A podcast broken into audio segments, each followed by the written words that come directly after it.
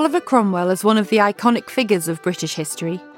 But like many such icons, his life is surrounded by controversy. So, in this series, we have invited distinguished historians to address some of the hotly argued questions about the consequences of his actions and decisions during the Republic and the Protectorate. In this programme, David L. Smith, Fellow of Selwyn College, Cambridge, asks why Cromwell was unable to establish an effective working relationship with any parliament in the 1640s and 1650s, and how the resulting political instability destroyed the Republic. The question of Cromwell's inability to achieve an effective working relationship with parliaments is, I think, one of the most fascinating of the English Revolution. And it poses a particular irony because at the beginning of the civil wars, Cromwell had been deeply committed to Parliament and to the parliamentarian cause. He had been a member of Parliament in 1628 to 9, and then again from 1640 onwards. And during the civil wars, it seemed to him that Parliament was somehow synonymous with God's cause we can hear this synchronization between fighting for Parliament and fighting for God in a letter that he wrote to Colonel Valentine Walton on the 6th of September 1644. We study the glory of God, the honour and liberty of the Parliament for which we unanimously fight, without seeking our own interests. I profess I can never satisfy myself of the justness of this war but from the authority of the Parliament to maintain it. In its rights and in this cause, I hope to approve myself an honest man and single hearted. As we hear there, the cause of God and the cause of Parliament were tied together, and yet over the years that followed, this gradually came apart. As we move through the late 1640s with the abolition of the monarchy and the House of Lords, we then see after the regicide, Cromwell's relationship with the Rump Parliament steadily deteriorating. The Rump, that residue of the old Long Parliament, came to seem to Cromwell a body that was burnt out and exhausted. And worse than that, it was a body that had actually started to betray God's cause. So instead of God's cause and Parliament being closely associated, they were now actually working against each other. By April 1653, Cromwell had become convinced that the Parliament was no longer a Parliament for God's people. It was actually subverting the cause for which it had ostensibly fought.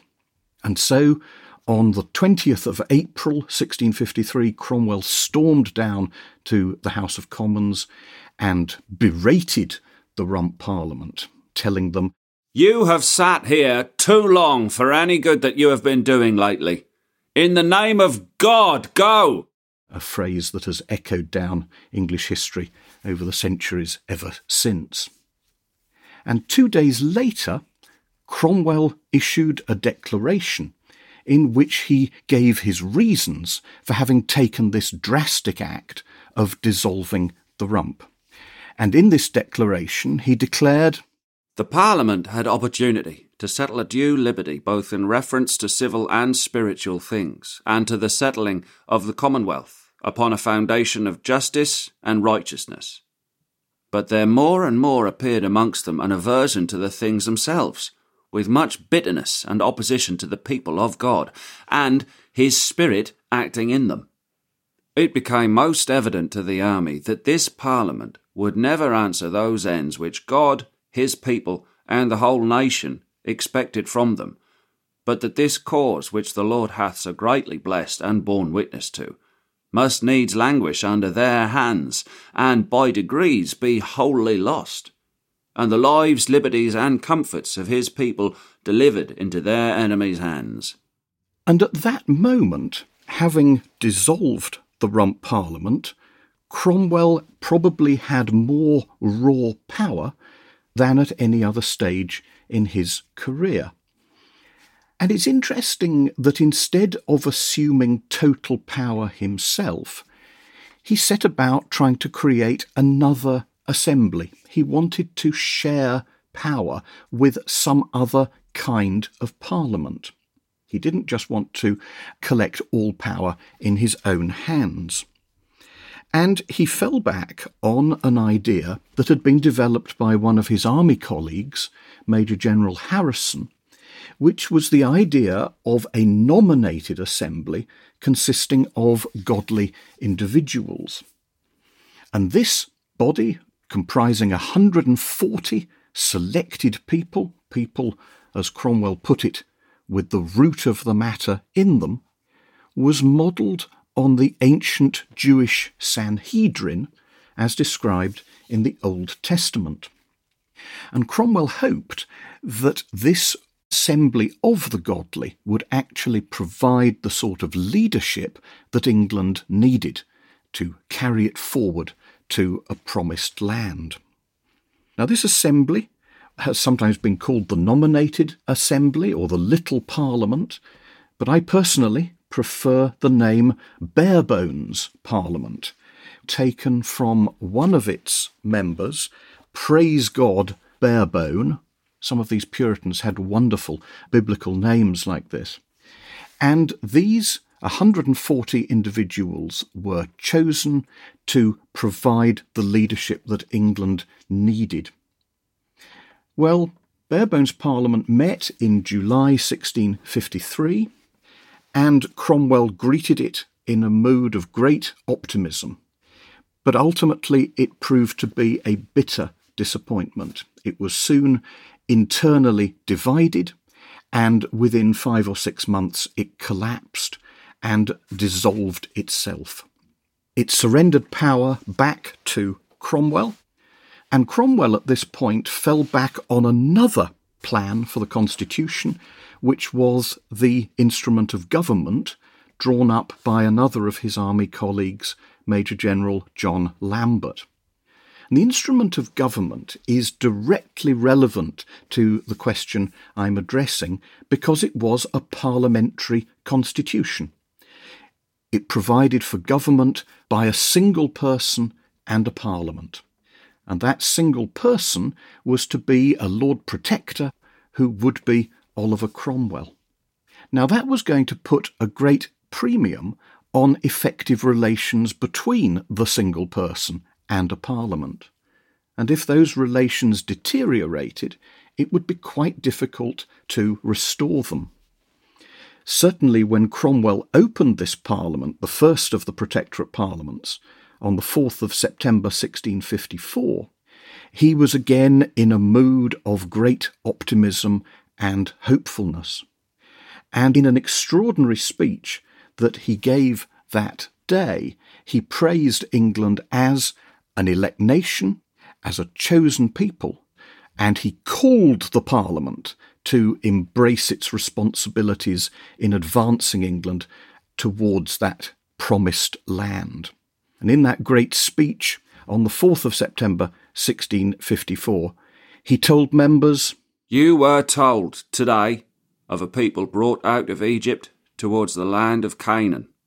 But through unbelief, murmuring, repining, and other temptations and sins wherewith God was provoked, they were fain to come back again and linger many years in the wilderness before they came to the place of rest.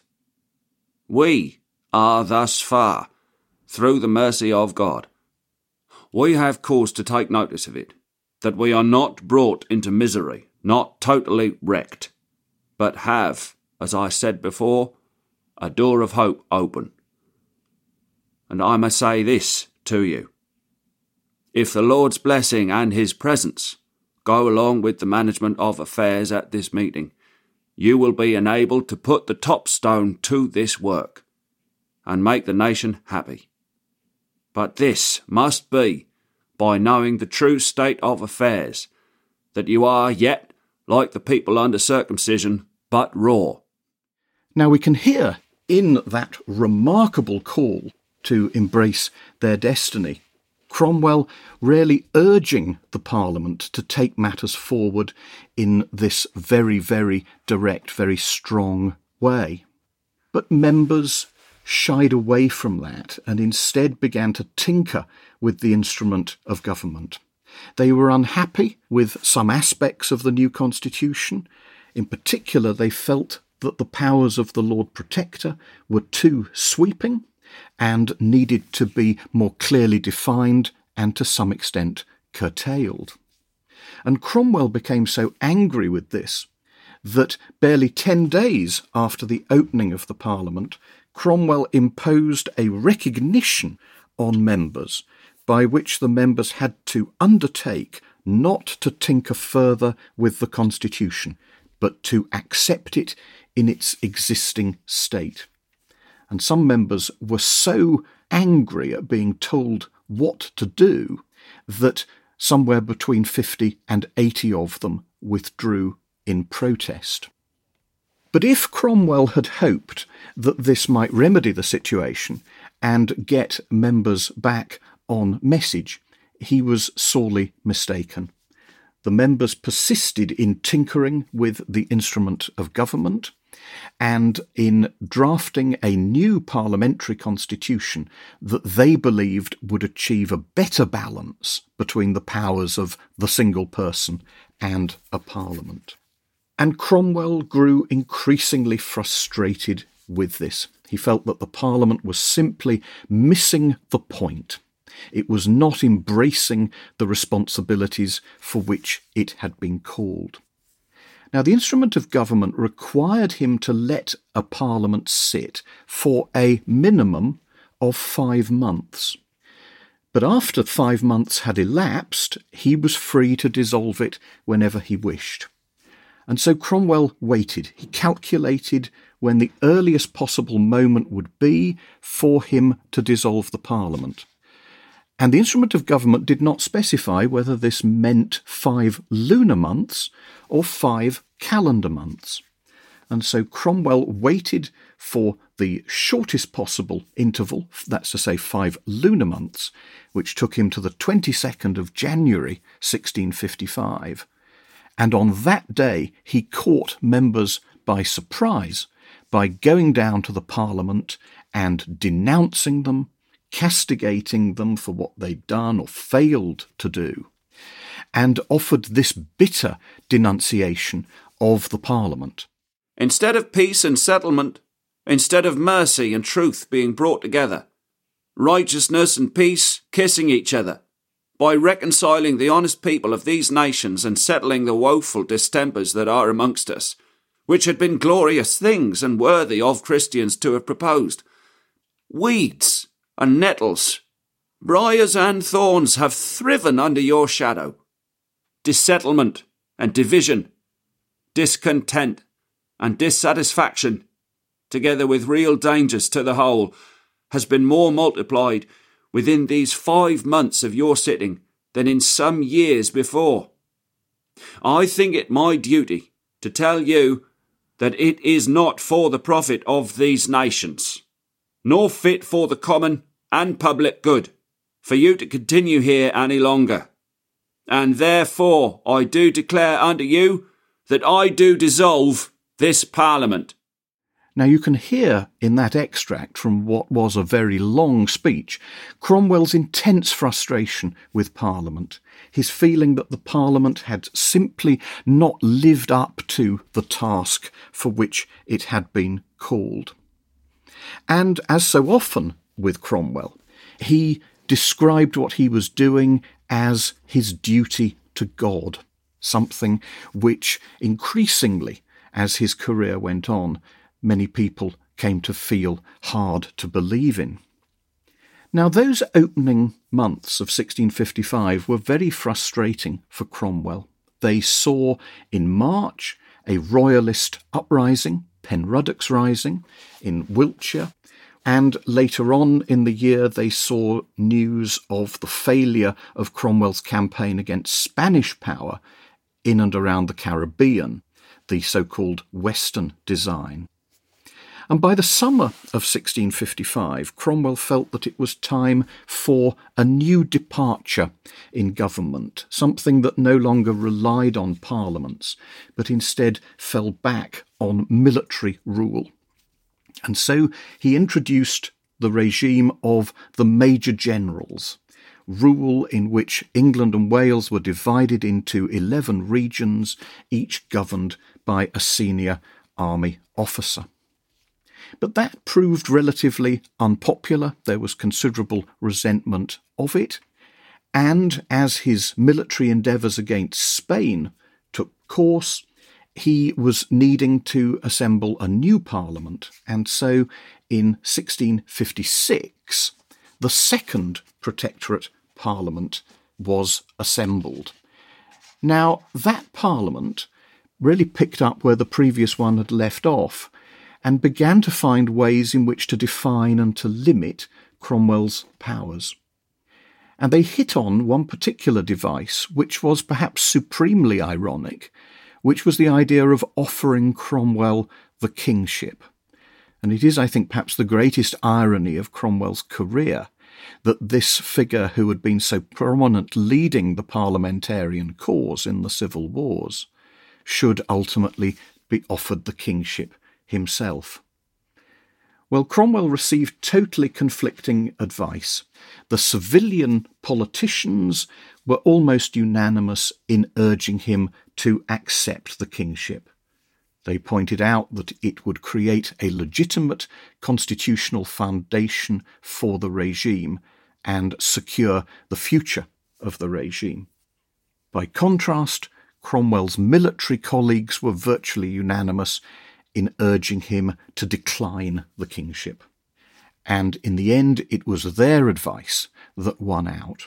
And Cromwell said that he felt ultimately that Providence pointed him in the direction of turning down the kingship. As he put it, I will not build Jericho again. And so he remained Lord Protector, and on that basis he faced another Parliament early in 1658. But he found this one as frustrating to deal with as previous ones. He felt that the members were not pursuing the vision of a godly commonwealth that he so much hoped for. And after just two weeks, in February 1658, he dissolved the Parliament. And his final speech to Parliament is caught in this next extract, in which he declared, That which brought me into the capacity I now stand in was the humble petition and advice given me by you, which did draw me to accept the place of protector. There is not a man living can say, I sought it. No, not a man nor woman treading upon English ground.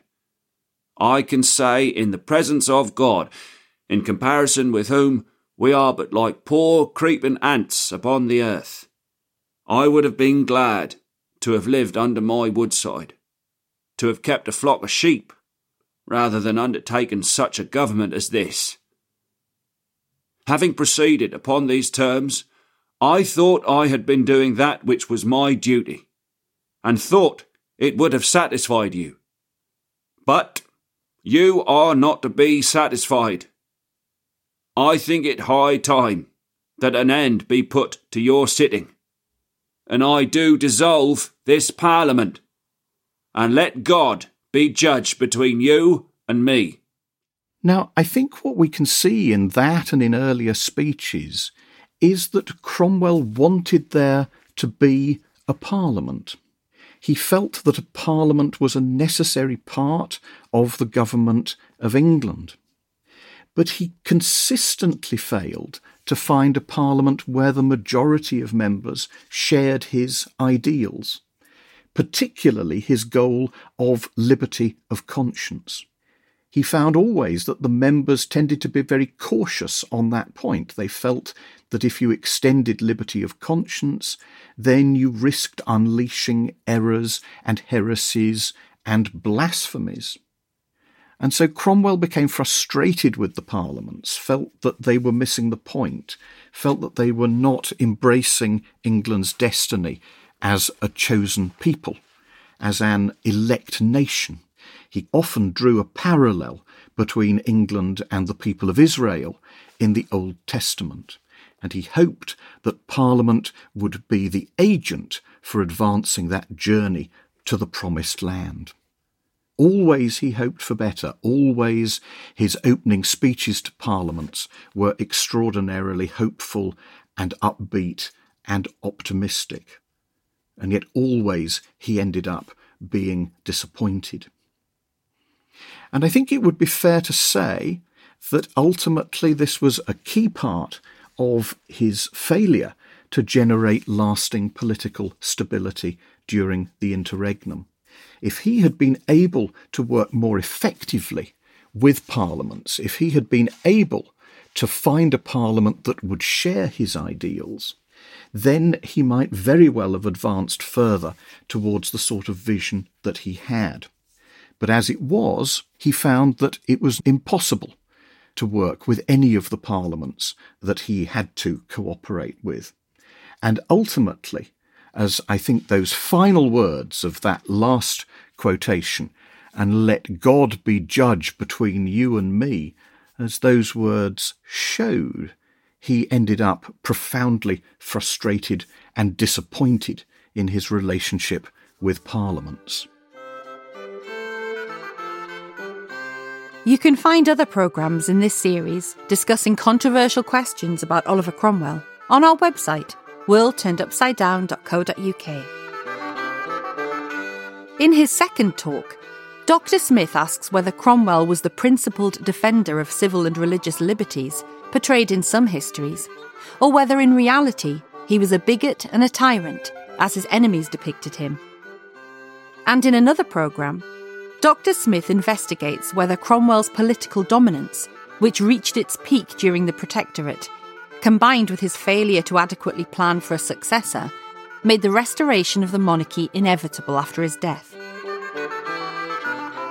Further contributions by experts on Cromwell will be added to this series, and you can find these and many other fascinating programmes on our Spotify and Apple podcast channels. New programmes land regularly, so stay in touch by subscribing to our newsletter, The World Turned Upside Down. Just click on the button on our website